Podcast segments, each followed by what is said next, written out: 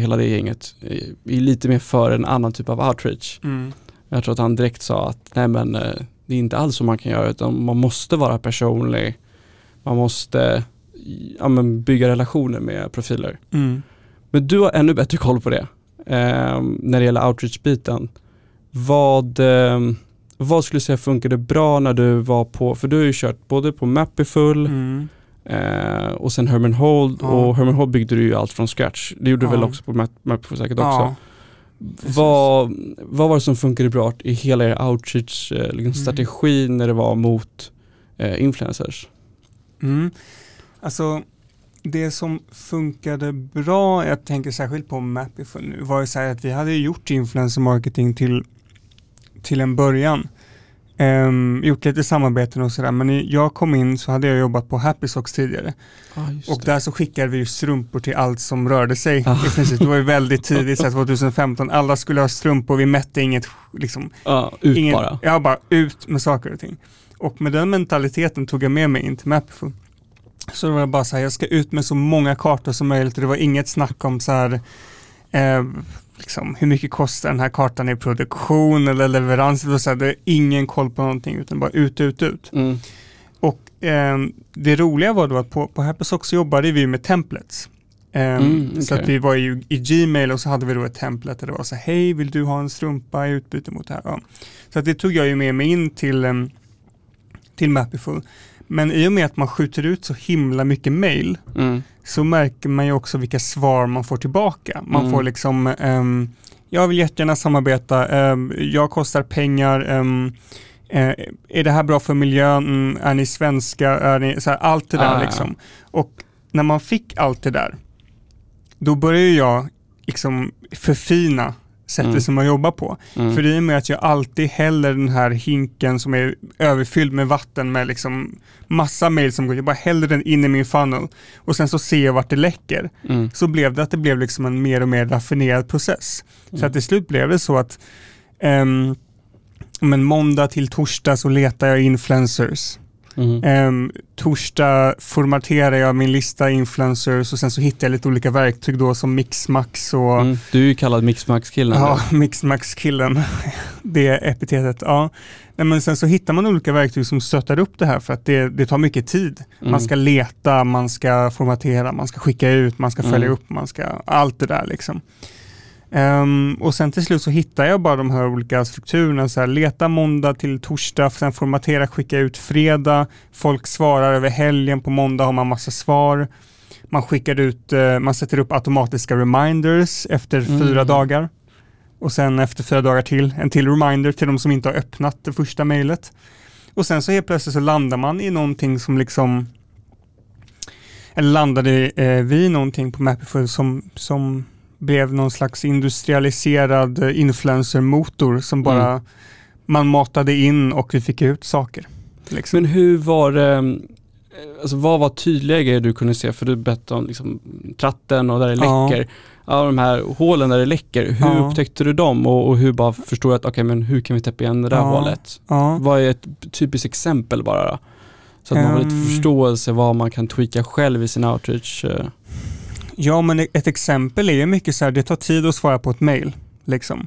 Så att alla de här frågorna som man får tillbaka, Mm. det är ju en, ett utmärkt exempel på hur kan jag minimera att de här frågorna ens ställs från början. Mm. De ställer ju frågor för att de har brist på information. Mm. Då lägger jag till den informationen i första mejlet. Då får jag inga frågor om miljön längre för att jag säger att vi tänker på miljön i en mening.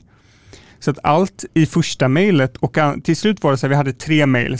Vi nådde ut och sen andra mejlet, eh, eh, du vill samarbeta, tredje mejlet, eh, så här går gå tillväga. Liksom. Mm. I, slut, I slutet så hade vi två mejl. Vi fick inga fler frågor och det var två mejl som dessutom var väldigt personliga. Ehm, så att vi kunde få, vi skickar ut liksom ett mejl till tusen pers och sen så får vi tillbaka jag blir så glad att ni älskar det jag gör och jag ska gifta mig på söndag och alltihop och jag bara så här, jag skickar det här till 800 personer liksom. Wow. Men det där är ett resultat av att man hela tiden har fingret på pulsen och jobbar Mm. med det och eh, liksom eh, läser in så här, vad är det jag får för feedback, vad säger de, eh, Mm. vad är svårt att förstå sig på, men också vad säger de inte. Man kan säga mycket liksom i man kan se mycket i avsaknaden av actions. Ja. Här öppnar inte folk mail. Ehm, de, ehm, de beställer inte med koden. De säger inte att de har problem, men de beställer inte med koden de får. Eh, om det är så man väljer att köra sin, sin influencer, liksom att de får en kod att beställa. Mm. Så att alla de här olika mätpunkterna använder man då för att liksom så här, okej men här täpper jag igen det här hålet med frågorna, här täpper jag igen det här hålet med att de inte använder koden. Jag, jag fixar en automatisk reminder. Mm. Här täpper jag igen ett till hål där jag märker att de inte, de läser inte ehm, de läser bara liksom halva mejlet och Mm. tänker inte på det som står längst ner där jag säger att eh, vi använder deras bilder för marketing purposes. Då flyttar jag upp sån här viktig information. Ehm, för att det, för jag märker att de inte läser. Liksom. Mm. Så det, det Fedja sa i, i, när han pratade var ju eh, det här att här, ja, men han skickar liksom något kort. Ja, här, exakt. nå- ett kort mail kommer jag ihåg att han sa.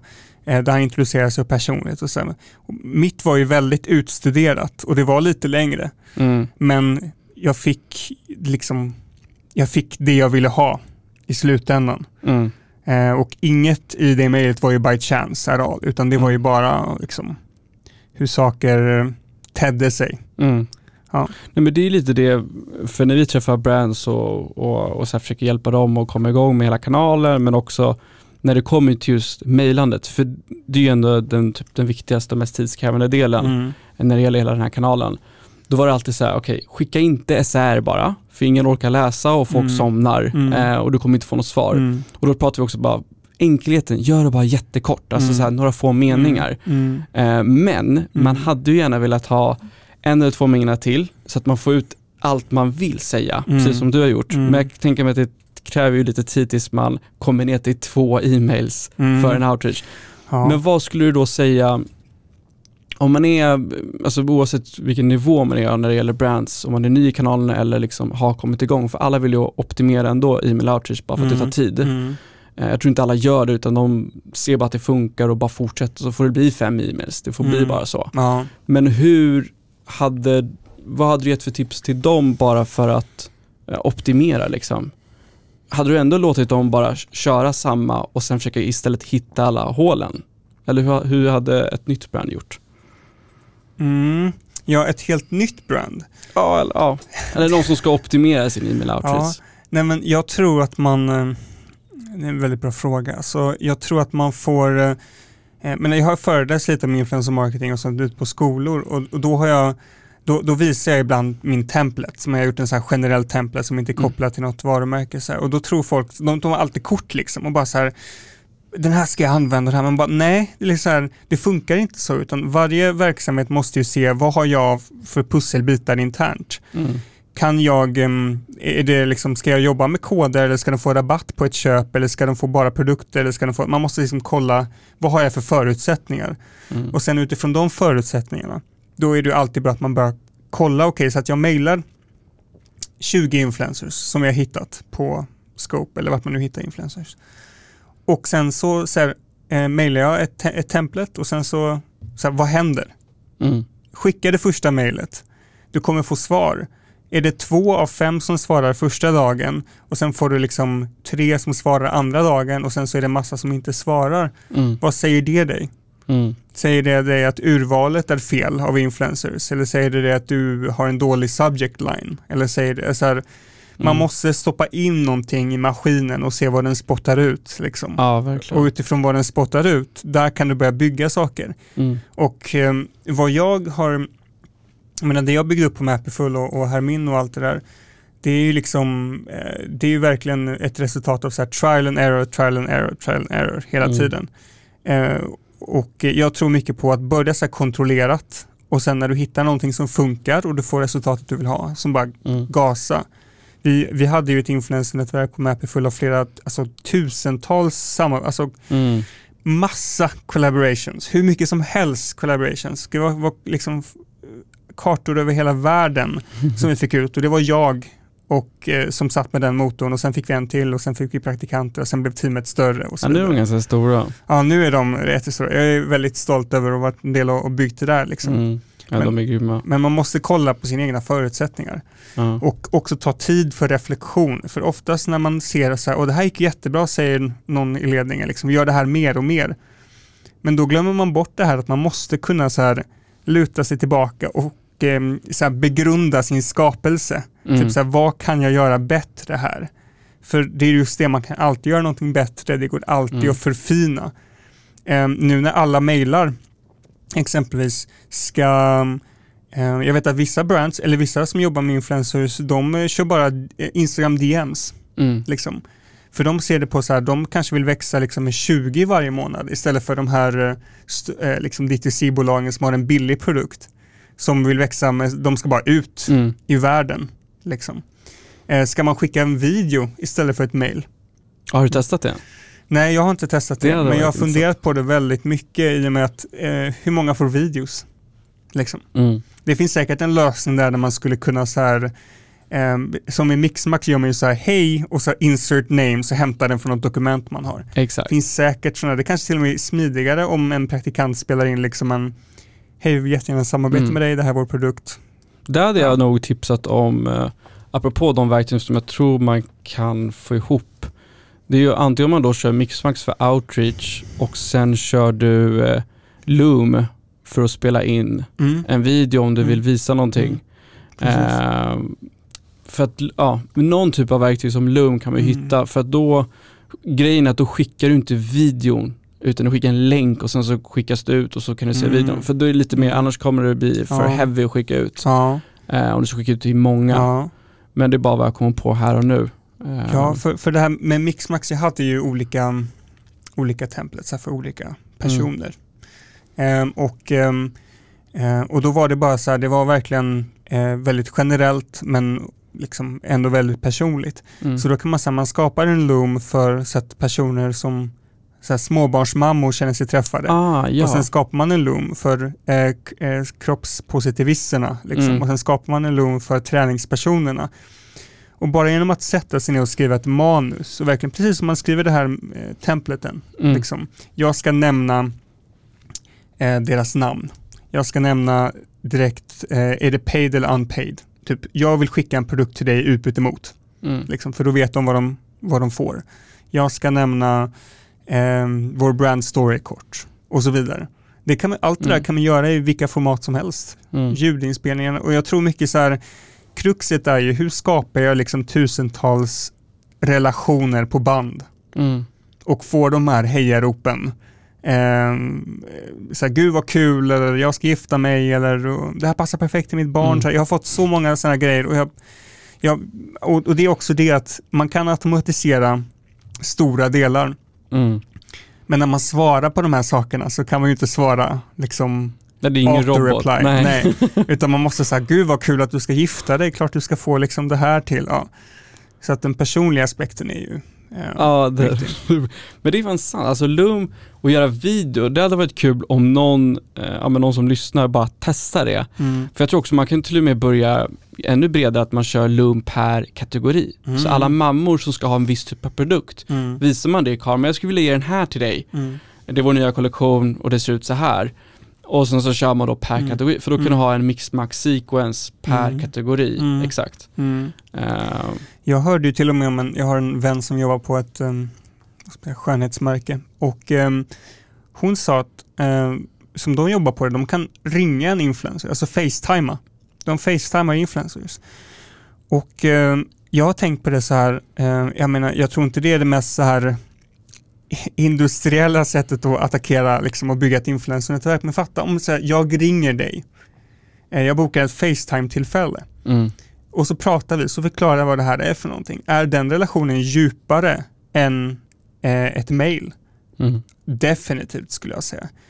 Ehm, så att ponera så här, du vet Cal- Calendly, det finns ju sådana här ja, kalenderverktyg som säljare använder sig för. Mm. Av när de ska så här, boka in en slott med mig så pratar vi. Ja. Så här, ska man ha det på influencer marketing, boka in en slott så berättar jag för dig hur det här funkar. Eller boka in en slott så, eh, Mm. när du ska posta, du får välja i din kalender när du ska Mm. posta. Exempelvis. Det tycker jag ju är, Det hade varit fint. Alltså det som man, man kanske ska testa de verktyg som finns där ute som Calendly. mm, Men vad bra att du nämnde att de kan också bara säga, ja men jag kommer posta det här datumet. Ja, den, Men apropå sån information, Ja. eh, när vi, om vi går tillbaka till de här e-mailsen, nu lyckas ni komma till två, man kanske har tre snarare, men Mm.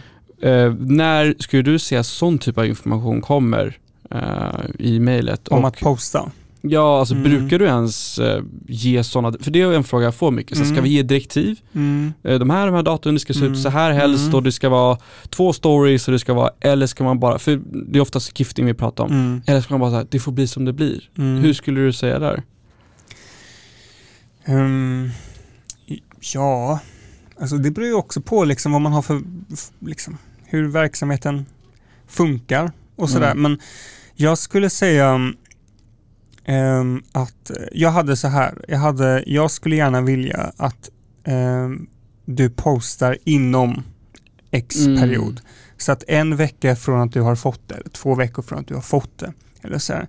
För då blir det så att om du vet att du kontaktar 500 varje vecka och du vet att du har en konverteringsgrad på Y på de här Mm. och du vet att ungefär så här många kommer posta, då kan man också börja estimera ungefär hur många post du kommer på per vecka och per månad. Mm. I och med att du har också bestämt posta inom en vecka. Sen så har man dessutom alltså ehm, för att få folk att posta så gjorde vi like-raketer ibland och kommentarsraketer. Så vi gjorde då att så här, de som hade postat hade vi koll på. De som inte hade postat inom en viss ram gick vi in och likade, bara så här, bam, bam, likade från våra liksom, ehm, Alltså från till exempel då Mapifus konto eller alltså Brandets exakt. konto då. Och vad gjorde det? Jo, det gjorde typ att väldigt många av dem postade. Ah, alltså det var som en påminnelse, Ja. men väldigt så, snyggt gjort. Mm. Typ så här, likea fem bilder, ja bra, då postar den personen för den kommer ihåg. Och sen så ökar man liksom konverteringsgraden ännu högre. Men det där var robotar då man kunde göra hela det där? Eller gjorde ni manuellt? Nej, vi gjorde det manuellt. Aha. Ja. Eh, sen så kan man ju såklart sätta upp alltså, automatiska mailpåminnelser och sådär, men det där tog oss inte särskilt lång tid och med tanke på resultatet man fick tillbaka. Så, Mm. men, men hela det här jobbet handlar ju om att eh, eh, liksom, arbeta bort manuella moment så Mm. mycket som möjligt. Mm. Automatisera så mycket som möjligt och Mm. ändå behålla det liksom personliga. Ja men det är intressant. En grej jag tänkte på, eh, det du nämnde i början det här med att liksom bara testa ett mail ut och se vad som händer och se, ja men är det inte så bra så ska man titta vidare på det. Vad skulle du säga, om, om man istället tar en KPI, Mm. eh, om KPI är då antar jag response rate eller liksom man tänker att man hamnar på 10%, är det då man bara skulle fundera, ja det här är inte alls bra. Vad, vad är det för KPI man vet att här, det här är ett jättebra mail, Mm. och vad är, äh, här borde vi titta om och se vad vi kan förbättra. Varför, och jag vet att det beror på såklart vilket brand och hur Mm. många man skickar ut Mm. till. Om man bara antar att man skickar ut 100 per vecka och har den här volymen Mm. som du pratar Mm. om. Mm. Eh, Vad vill man se eh, för att det ska vara positivt? Och när Mm. är det dåligt? Ja, och vad man, tänk, vad man får tänka på också är att om man skickar ut på en måndag så kommer inte alla svara liksom på tisdagen, onsdagen eller torsdagen. Det kan vara folk som Mm. svarar en vecka efter. Mm. Så att om, det kan vara folk som svarar en månad efter från, från ett utskick på hundra. Liksom. Så att det i slutändan med allt du gör, du kanske har på, automatiska påminnelser, du likar och så i slutändan så kanske du kommer till 50 bekräftade av 100 Mm. i slutändan. Alltså så här Mm. on the further end liksom. Ehm, men när det kommer till liksom så här kopior som man säger det här är bra och det här är dåligt. eh, jag vet inte om jag kan ge ett bra svar på det. Jag tror att man ehm, s- så när, om du skickar ut 100 mail, så nära 100 du kan komma är en bra KPI. liksom. Eh, jag kommer knappt ihåg vad vi hade på Vad jag har Mm. sett, alltså dels när jag har gjort lite själv men Mm. också ja, men lite fått höra lite från kunder så är vanligt i 30% mm, eh, 25-30. Eh, men det har jag hört från några. som öppnar, nej, nej, nej. eller som, som- svarar. som svarar. Ja. Men sen så får man tänka så här, det är många som svarar, det är många som kommer säkert fråga om, här är min prislista Mm, och hela mm, den biten. Och då mm. tar det ju längre tid om man är, vill Mm. att göra paid eller om man ska köra gift, på vad man har för strategi. Mm. Så jag kan tänka mig att man får nog räkna med att 10% eller 5-10% blir faktiskt ett samarbete. Mm. Eh, men, men ja, det där är nog svårt att säga. Jag skulle säga, går man på mikro, ja, då har man ju en viss response rate man måste liksom Mm. följa, men går du Mm. på väldigt små, sådana som så här tusen följare som är typ en vanlig person, Mm. Då kanske man ska sikta på betydligt högre. Mm. Eh, jag vet inte, vad skulle Mm. du säga? Skulle du kategorisera, när du gör dina utskick, Mm. det apropå, apropå det, när du gör dina utskick, Mm. hur, eh, hur kategoriserar du dem? För jag, jag menar så här, sätter du alla i en sequence som har 1000 följare upp till liksom 70-80 tusen följare eller hur, hur, kakar, hur, hur bygger du upp det? Ja, nej, jag, jag, jag går ju inte så högt upp i, Nej, i nej. Det, det är flest micros. Mm. Eh, eller som jag ser det så här, under 10 000. Liksom. Ja, Och alla de, så jag skickar ut dem i ett utskick. Ja. Sen så har jag ju använt mig av andra så här, eh, liksom Google Sheets backend. Typ, Mm. Och ser, där ser jag mer kategoriseringar, liksom lifestyle och mm, whatever. Men jag bara buntar ihop alla, sen mm. skickar jag ut. Och vad kör du för outreach? Hur kör du outreach till de som är då över 10k? Alltså de som kanske är paid collaboration Ja. eller hur sätter du upp de mejlen? Ja, eh, nej men jag, jag hade ju då templates till allt. Alltså till och med så här svarade man om man vill ha betalt så hade jag en template för det som bara liksom tjoffar ut den och sådär. Så att, ehm, och allt för att spara tid. Så att samma sak så här, vet jag att jag rör mig i ett spann där de kommer vilja ha betalt Mm. Ehm, så har jag ju också en outreach template för det. Där det är Mm. tydligt liksom vad jag kan erbjuda. Mm. Eller att jag verkligen pratar i de starka orden, typ så här, vi vill betala dig för att. Mm. Liksom. Ja, då är templet där. Men kör du hur, em, och sätta upp alla de här templatesarna, hur skulle du göra enklast bara om man vill, är det bara att koppla det med Gmail och skapa, gå in i settings där och ändra eller har du några tips där på, eller hade du bara ett dock och bara copy-paste, copy-paste och körde? Ja, alltså jag använder mig av, jag vet ju att ehm, Google har ju någon sån här, ehm, det finns någon plugin som man kan liksom Okej. eh, göra det man gör i Mixmax fast i Google. Jag tycker inte det är alls lika smidigt. Men, eh, Mm.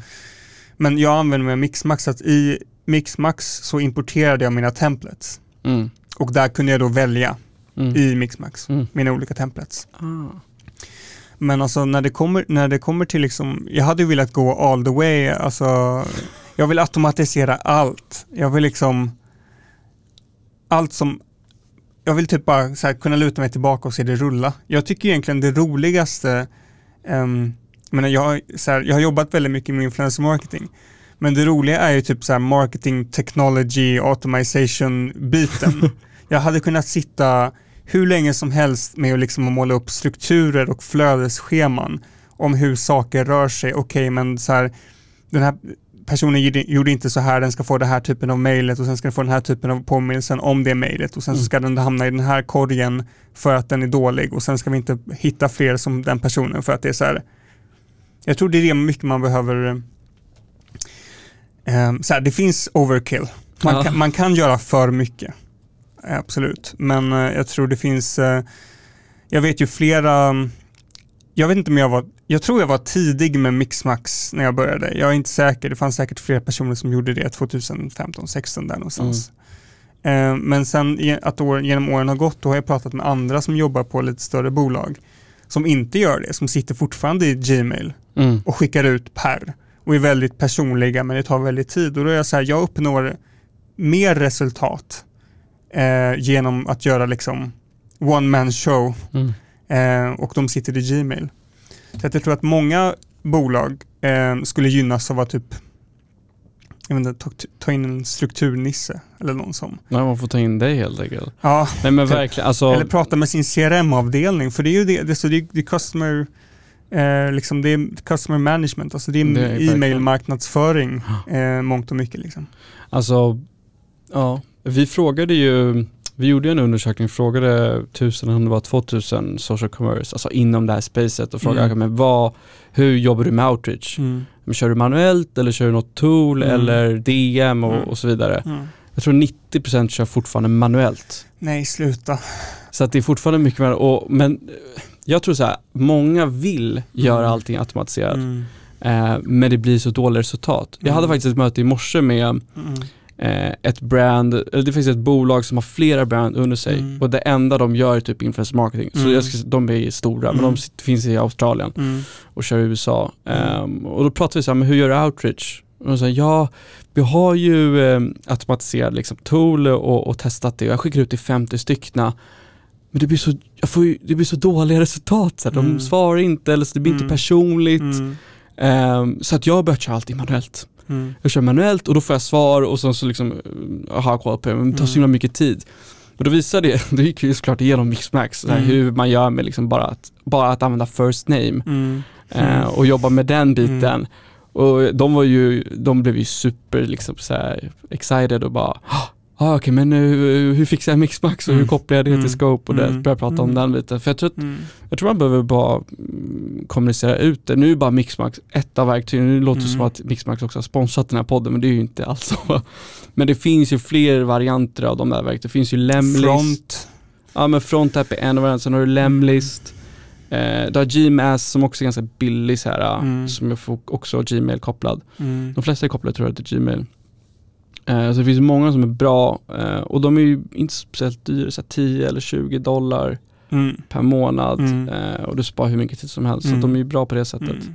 Mm. Men det jag tänkte på var hur, när de väl har gjort klart hela samarbetet, för det är fortfarande kommunikation efter samarbetet, vad, Mm. vad kör du för kommunikation då när det kommer till outreach, när de, har gjort, när de helt enkelt har postat? Eh, nej men det har väl varit lite olika vägar. Ibland har jag typ kört så alltså i bekräftande mejlet när de liksom får ehm, så här, när man bekräftar samarbetet, att man, du, säger, du får gärna säga till när du har lagt upp det. Ah, För då hör de ju av sig. ah, Och sen så säger man, gud vad bra. Liksom. mm, Ehm, så det är ju eh, ett sätt man kan göra. Men sen så tror jag så här, det här är ju, de är ju, eh, man gör ju det inte personligt för, för intet. Alltså de, det är ju, it's, they're people. mm, Liksom. exakt. Så att nästa steg är väl då kanske så här, okej men kan man göra, ehm, ska man göra en liten kampanj som liksom skick, man skickar ut som är så här, tack för att du Mm, eh, var en av våra kreatörer i oktober månad. just det. Det kan man göra. Ja. Liksom. Ehm, Och hur, ehm, återaktivering är ju också en... ja det var det jag tänkte, ja. det, är det, jag tycker, det, det är en helt, då har vi en Ja, ja, timme till här för att, nej Mm. men hur, hur eh, väljer du vilka som ska återaktiveras? Mm. På vilka parametrar tittar du på? Och hur gör du den typen av outreachen? Ja. Ehm, ja, alltså där liksom kör man eh, discount codes, det är en rätt så tydlig indikator. Mm. Liksom. Nu kanske, Alltså mäta försäljning från en Ja. designcode kopplat till en influencer. precis, du får Anna 15, ja. du säljer 5000. Ja. Mm. Eh, Det är no-brainer att vi ska köra det igen. Liksom. Ehm, eh, sen så är det också, alltså mycket av, idag rör man ju sig mycket till, eh, många e-handlare använder ju contentet i annonsering, Mm. eh, liksom en social shopping feed på sidan, eh, i nyhetsbrevet. Contentet är ju nästan lika värdefullt som försäljningen. ja, verkligen. Ehm, och då är det också mm, eh, så här, hade, du kanske inte sålde någonting men du hade en riktigt bra bild. Du är en riktigt Mm. bra fotograf. Liksom, det är ju värt också.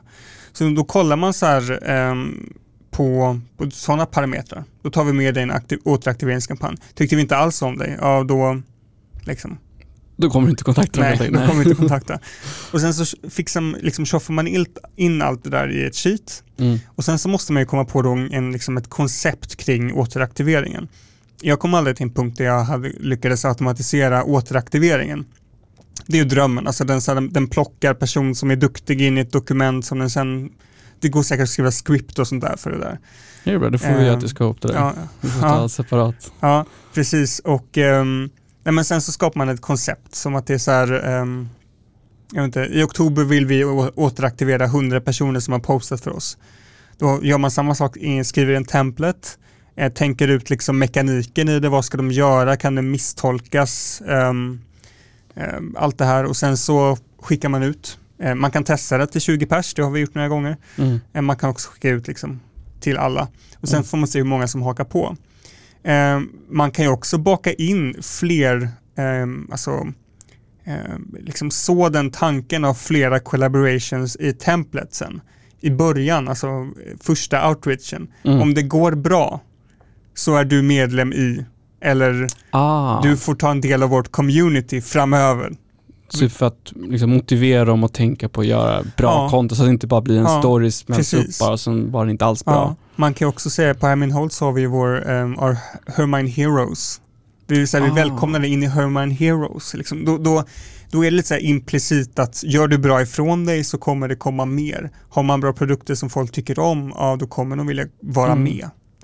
Liksom. det har också hört många, eller jag har sett många sådana Mm. mejl att eh, de kör alltid första samarbetet gifting Mm. och sen att det också, de verkligen skriver i första Mm, mejlet mm. högst upp att så här, kommer det gå bra för oss båda och du tycker Mm. det är kul, du gillar våra produkter Mm, och mm. samarbetet blir bra Mm. så vill vi hitta någon, liksom, någonting long term. Mm. Eh, så jag antar att det där, men det du säger nu det är ju nog lite snyggare skrivet liksom så Mm. att det inte blir för, ja men ty, alltså det blir nog lite Mm. bättre incentives än, än att faktiskt skriva. Alltså det, är- det är väldigt utstuderat.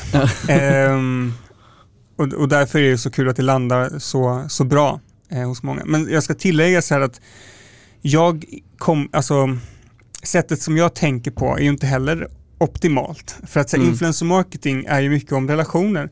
Mm. Och det finns ju personer som lyckas bygga de här relationerna så att de får en stora influencers och posta bara genom att vara likable och sånt där. Mm. Jag ser ju enbart på mekaniken. Mm. Jag säger så här, vi ska kunna skala upp det här. Vi ska ha en struktur som kan få liksom en person göra tre personers jobb. Men man ska inte underskatta liksom the power in building relationships Mm. och ha personer som har liksom en PR-twang i sig Mm. som kan bygga den där relationen. Eh, men, men det är också så här en avvägning, liksom, vi, vill, vi vill krossa våra säljmål, vi vill eh, växa globalt, vi vill liksom kontra, vi vill också ha bra relationer med våra influencers som tar tid att bygga. Mm. Det finns en gyllene medelväg liksom. Verkligen. Jag skulle säga att men det är så här, ska du bygga ett skalbart bolag och verkligen som Happy Socks, Mm. varenda person ska ha ett par Happy Socks. Mm. Då kanske inte det där relationsbyggande funkar, det blir inte skalbart. Men det är väl också anledningen varför det finns nischade PR-byråer som har Ja. tydliga nätverk Ja. runt om i världen och du Ja. betalar en peng för att direkt hoppa in i ditt nätverk Ja. istället för att bygga upp det. Mm. Och det, är- ja, det är därför det kostar också en hel del. Mm. Men ehm, Jag är för övrigt Mm. emot att jobba med byråer. ja, nej, men det är du förstår, du har ju byggt det mesta själv. Ja, Varför, jag, varför gillar du inte byråer? Nej, så här, jag tycker om byråer. Mm. Eh, jag tycker bara att man behöver förstå det man gör. Mm. Eh, man, man kan eh, stödja sig på byråer ehm, ja, men typ i större aktiveringar alltså, där man inte har manpower till att utföra det. tycker jag är jättesmart. Ehm, men inte så här, man måste förstå sig på det man gör. Oavsett om det kommer till eh, så här, paid social eller influencer marketing eller så här. Testa du själv och se hur folk svarar och du får resultat och du känner kicken av att du får resultat och du vet Mm. allt det här. Du vet också vad du ska fråga efter som beställare, vad du behöver i stöttning, Mm. eh, ställa krav, ifrågasätta. Mm. Det är, så här, det är saker som du inte kan göra om du bara har en, en, en byrå som bara kör sin grej. Mm. Kan man ens tolka rapporterna på bra sätt då liksom? Mm. Ja, det är sant. Ehm, Nej, men det är väl bra att ha en, liksom en kombination, men jag tror att mm, Jag tror att vi ser mer och mer trend att fler och fler skiftar och, och, och jobbar med inhouse, egentligen oavsett om det är om Ja. influencer marketing eller paid Ja. social. För att har du inte koll på det så mm, vet du inte ens hur du ska växa bolaget. Eh, och Nej. du lägger alla ansvar på någon annan som kanske inte har lika bra koll på själva brandet som du har. mm, Eh, så, att, eh, så att det skiftet händer ju nu. Eh, Mm. Men eh, det här är ju sjukt. Jag måste säga att jag, jag har lärt mig också jävligt mycket nu när du har berättat om hela outreach-biten och hur du la upp hela strukturen. Eh, jag tänker att om, eh, om någon som lyssnar vill komma i kontakt med dig och kanske vill ha Mixmax-killen och hyra in och ja, men, få hjälp bara eller. Ja, jag kanske inte vill kalla det men, men den som, du som har stenkoll på outreach, Mm. hur når man dig? Eh, ja, mm, jag nås bäst på eh, ignvar.gmail.com så jag heter Ignacio Varas, så det är de tre Mm. första bokstäverna i mitt. Ja, man lär väl hitta det också namn. på LinkedIn. Ja, Ignacio Varas Ah, på exakt. LinkedIn också. Ja men super. Ja. Och eh, ni som vill komma i kontakt med mig så når ni mig på payam.scopeup.io. det kanske också bara bäst, bäst att gå in på Scope App. Eh, för att mitt namn är också lite svårt att skriva. Eh, men, eh, och det är bara att mejla vad som helst. Allt från om jag borde intervjua någon annan som är expert inom någonting eller eh, ja, om ni har frågor, frågor kring kanalen. Liksom. Vi delar gärna hur mycket som helst. Och, eh, ja, eh, sjukt kul att, att prata med dig och prata outreach. Eh, kul att du kom. Tack så mycket. Grymt. Fan, det här blev ju askul. Mm. Det blev ju asbra. Jag har så mycket mer att prata om. Ja, det är så? Ja, men typ så här eh, vikten av liksom att mäta allt. Alltså så att man inte bara kan skicka ut utan. Jag hade ett mm. jättebra samtal med en eh, vd på I can I will. Eh, Anders? Ja, jag tror han heter så. För jag hade en intervju där för två år sedan eller någonting. Ja. Um, och eh, han då hade ingen liksom kunskap om influencer marketing, så här, men han var väldigt så här, eh, han tänkte liksom i strukturer och ja, han är grym på ja. det. Ja. Så att han hade satt upp Ja, i princip samma sak som jag satt upp för liksom Mappyfull och det här, men, Mm. men han hade lagt på ett ytterligare lager, att han var så här, ehm, skickar jag ut en produkt och säljer en produkt, då innebär det inte att jag har gått plus, utan jag behöver liksom sälja en och en halv produkt. Det han hade koll på exakt leveranskostnad, kostnad av produkt, kost, alltså kostnad av allt var inräknat liksom. Och det är ju en no-brainer egentligen, när man Mm. tänker på det. Men jag bara så här, jag hade alltid typ i och med att man jobbar så här, jag, när jag jobbade med influencer marketing som mest var det liksom i the heyday of influencer marketing. Mm. Så allt, det gick ju bara så bra. Man Mm. behövde inte tänka på de här bakomliggande siffrorna. Mm. Eh, tänkte jag i alla fall. Det är klart att man behöver göra. Men gå igenom, vad, okay, vad var det för siffror? Berätta lite den strukturen. Ja, Om man går till KPI-erna. nej men så här, man... ehm, summa summarum, liksom. man, man, man behöver, eh, om du skickar ut 100 produkter och du får 100 bilder tillbaka och du får 100, eh, du säljer 100 produkter eller whatever. Mm. Det är ju liksom inte en ekvation som, som går ihop för du har pack, plock och packkostnader och du har Mm. leveranskostnader och du har produktion i Kina och du har personer som sitter med det här och så vidare. Alla de här olika grejerna ger ju dimensioner av, Mm. eh, till ditt arbete. Ehm, det är dyrt att skicka produkter. Mm. Det är också så här, eh, skickar du produkter till Australien eller Ja, skickar du det ju- produkter till Kanada eller skickar du produkter till Sverige? Allt det här adderar ju kostnadsdimensioner. Mm. Så det kan vara så att du ser alla de här eh, bilderna som kommer upp och du ser försäljning som kommer in, Mm. men du läcker pengar. Mm. Du fullkomligt läcker pengar, men det kanske inte du ser. För att det är så här, det bara, det bara rullar. Så att det är otroligt viktigt att ha koll på allt man skickar ut. Varje enskild grej, varje produkt har sin, sin, liksom, sin kostnad. Och det som han, eh, då Anders gjorde som var så bra, att han hade ju paket. Så han var ju så här, ehm, ett, ett paket då som influencerna fick välja. Det var typ som eh, brons, silver, guld liksom. Alltså så här, Ah. Eh, bronspaketet eh, är tre produkter och för det här förväntar vi oss. Eh, silverpaketet är bla bla bla produkter förväntar vi oss. Guldpaket typ så här. Helt standardiserat. Liksom. Ja, och varje paket hade då såklart en kostnad. Han visste Mm. exakt så här mycket kostar det här för oss. och då vet han exakt vad, vad, vad, vad han egentligen behöver få in Precis. på det mejlet han skickar ut. Ja, Så. och då är det så här att på varje månad då så kanske du har fem guldpaket, tio silverpaket och, och portionerar ut. Du har ehm, 20 bronspaket. Mm. Då vet du också exakt varje månad eh, vad du har att leka med och vad det kommer kosta dig och vad du behöver dra in. Alltså det är genialiskt. Mm. Och det är ju så här, ehm, och det, det kommer bara från att det är en person som har liksom, han har väl jobbat med ekonomi eller han är ju vd, alltså Mm. så här, han behöver vara duktig på styrning. Mm. Så att han attackerar det här med liksom styrningsglasögonen. Mm. Och jag attackerar det med liksom så maskin, make it work eh, faster and better. och sen en PR-person attackerar det på djupa relationer och en, du vet så här, det är därför, ja, jag blir ju alldeles till mig liksom. För det är ju, han, han bara hade stenkoll på allt. Jag har ingen aning om hur mycket det kostar oss att skicka ut eh, Mapperfull-kartor. jag har noll aning liksom. Mm. Men det gick ju ihop. Vi såg ju att det gick bra. Mm. Ehm, och det var ju mycket i urvalet och Mm. tiden och produkten som var så pass stark. Eh, så att idag, det största jag bara så här, idag jobbar jag väldigt mycket med paid social ju. Och jag måste ha koll på varenda krona. Liksom. För helt plötsligt så springer det iväg och då går Mm. man back. Hur, eh, för nu när du är inne på de kopiorna Mm. och när det kommer till so- Social, eh, vad, hur maximerar du då? För då måste du veta, okej men den här samarbetet kommer kosta 50 000. Vad tittar du på profilen för att du ska få en känsla av att och jag kommer kunna få tillbaka de här pengarna plus lite Mm. till? Okej, så betalda profiler då? Ja. Ja, ehm, ja jag, jag, en stark grej, ja, för jag, i, i avsnittet med Fedja så pratar ni om ehm, eh, liksom stories och engagement och hur Ja, många, så här, är det en stories aktiv person och sådär. Jag kollar mer på har ett stort bolag som jag upplever har sin shit together ett recurring samarbete med den här personen.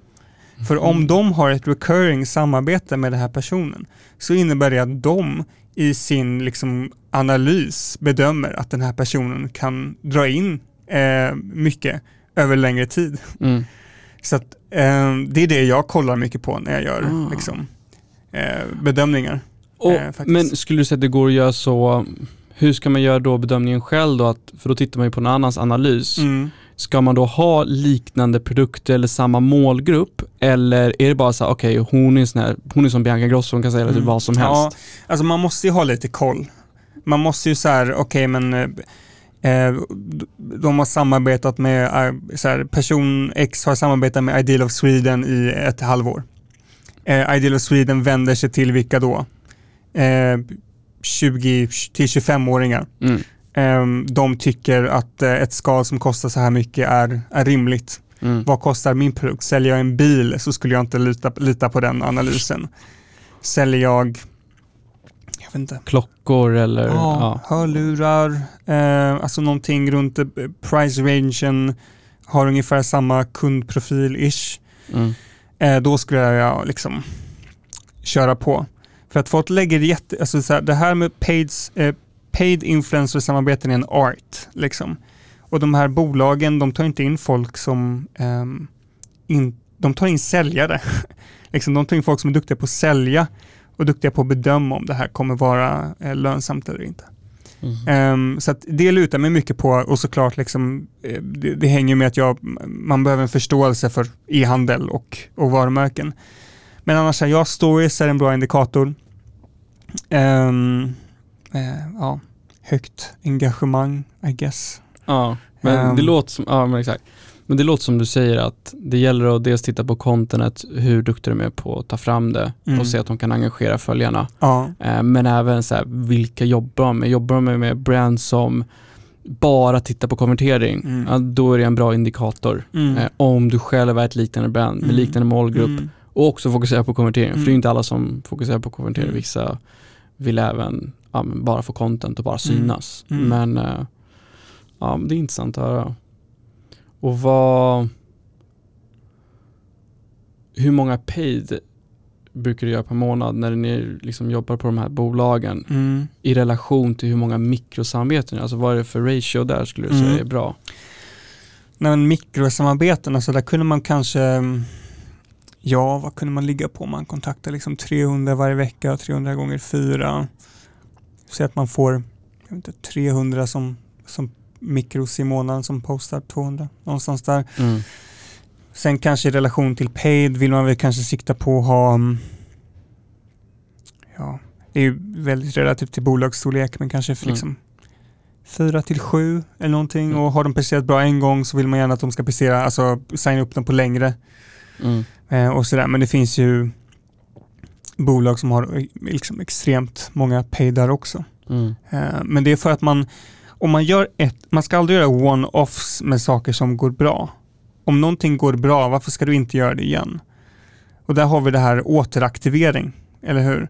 Går en paid bra, då ska du signa upp den här payden på längre tid. Så att du får bättre priser, eh, så att du bygger en djupare relation, så att du har intäkter som du faktiskt kan räkna på också Mm. eh, över en längre tid. Och sen så fyller du liksom på den poolen. Mm.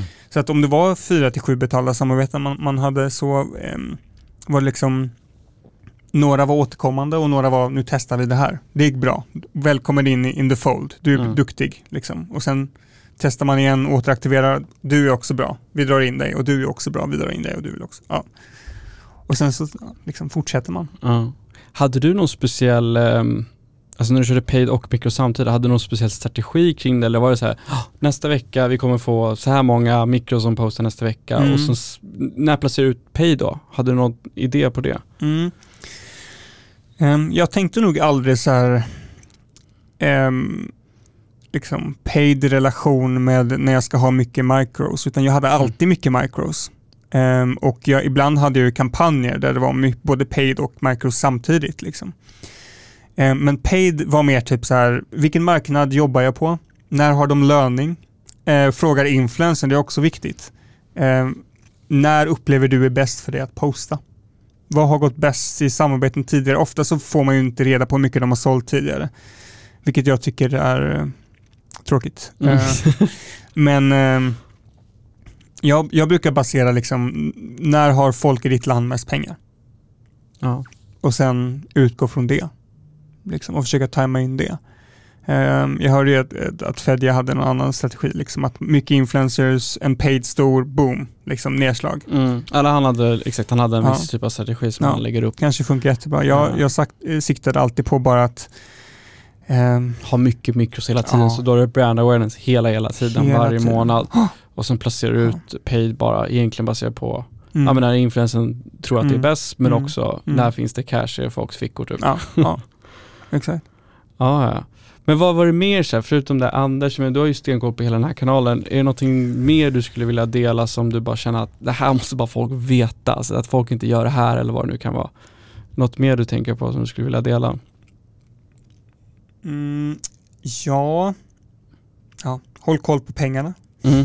Det, det är nummer, nummer ett. Ehm, nummer två, ja, eller avslutande grej är ju att ehm, jag menar, även om jag gjorde man, man ska inte underskatta liksom kraften i att automatisera saker. Man måste också förstå att det inte är naturligt att en person gör tre personers jobb. Ehm, att man eh, liksom, var snäll mot era praktikanter Mm. var snäll mot era influencerpersoner.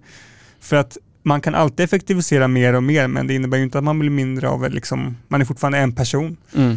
Och man har fortfarande mail man måste svara på. Men helt plötsligt för att man bara lyckas 3xa sin, sin output, det betyder inte liksom, du får ju din input av mail och arbetsbörda och alltihop 3xas ju också. Ja exakt, så, Så du det är måste inte ha bara- resurser för det. Ja, det är inte bara guld och gröna skogar. Mm. Det är mycket work into it liksom. Ehm, det är utmanande att jobba med influencer marketing. Särskilt idag. Mm. Eh, fortfarande vissa marknader som är lite mer guld och gröna skogar såklart. Men, Vilken marknad då? Skulle du säga? Ehm, ja men alltså mycket av Östeuropa är väldigt up and coming. Jag tänker särskilt på Polen. Mm. Typ, eh, nu är det massa tråkigt som händer i Polen. Men Mm. eh, med politik och sådär. Men ehm, ehm, de får mer och mer pengar. Mm. Liksom. Intressant. Och så blir det ju med andra marknader också. Tyskland är väl en sån marknad som många har så här, åh Tyskland funkar jättebra. Mm. Eh, För de är, vad, är det, så här, fem år, sju år efter Sverige i, i mognad. Ehm, men den marknaden börjar ju också bli mer mognare. Norden är ju hypermogen, USA är supermogen. Liksom. Men USA är ju så stort så att här finns det alltid en, en kristen mamma från Texas som har precis fött- barn och har en hundvalp som har fått tusen följare. Ja det är sant. att- Jag skulle tipsa om vad jag har fått höra i Belgien Mm. också. Belgien, ja. Eh, där har jag fått höra att det är om man säger så här, lättare att få bra samarbete med relevanta profiler. Mm.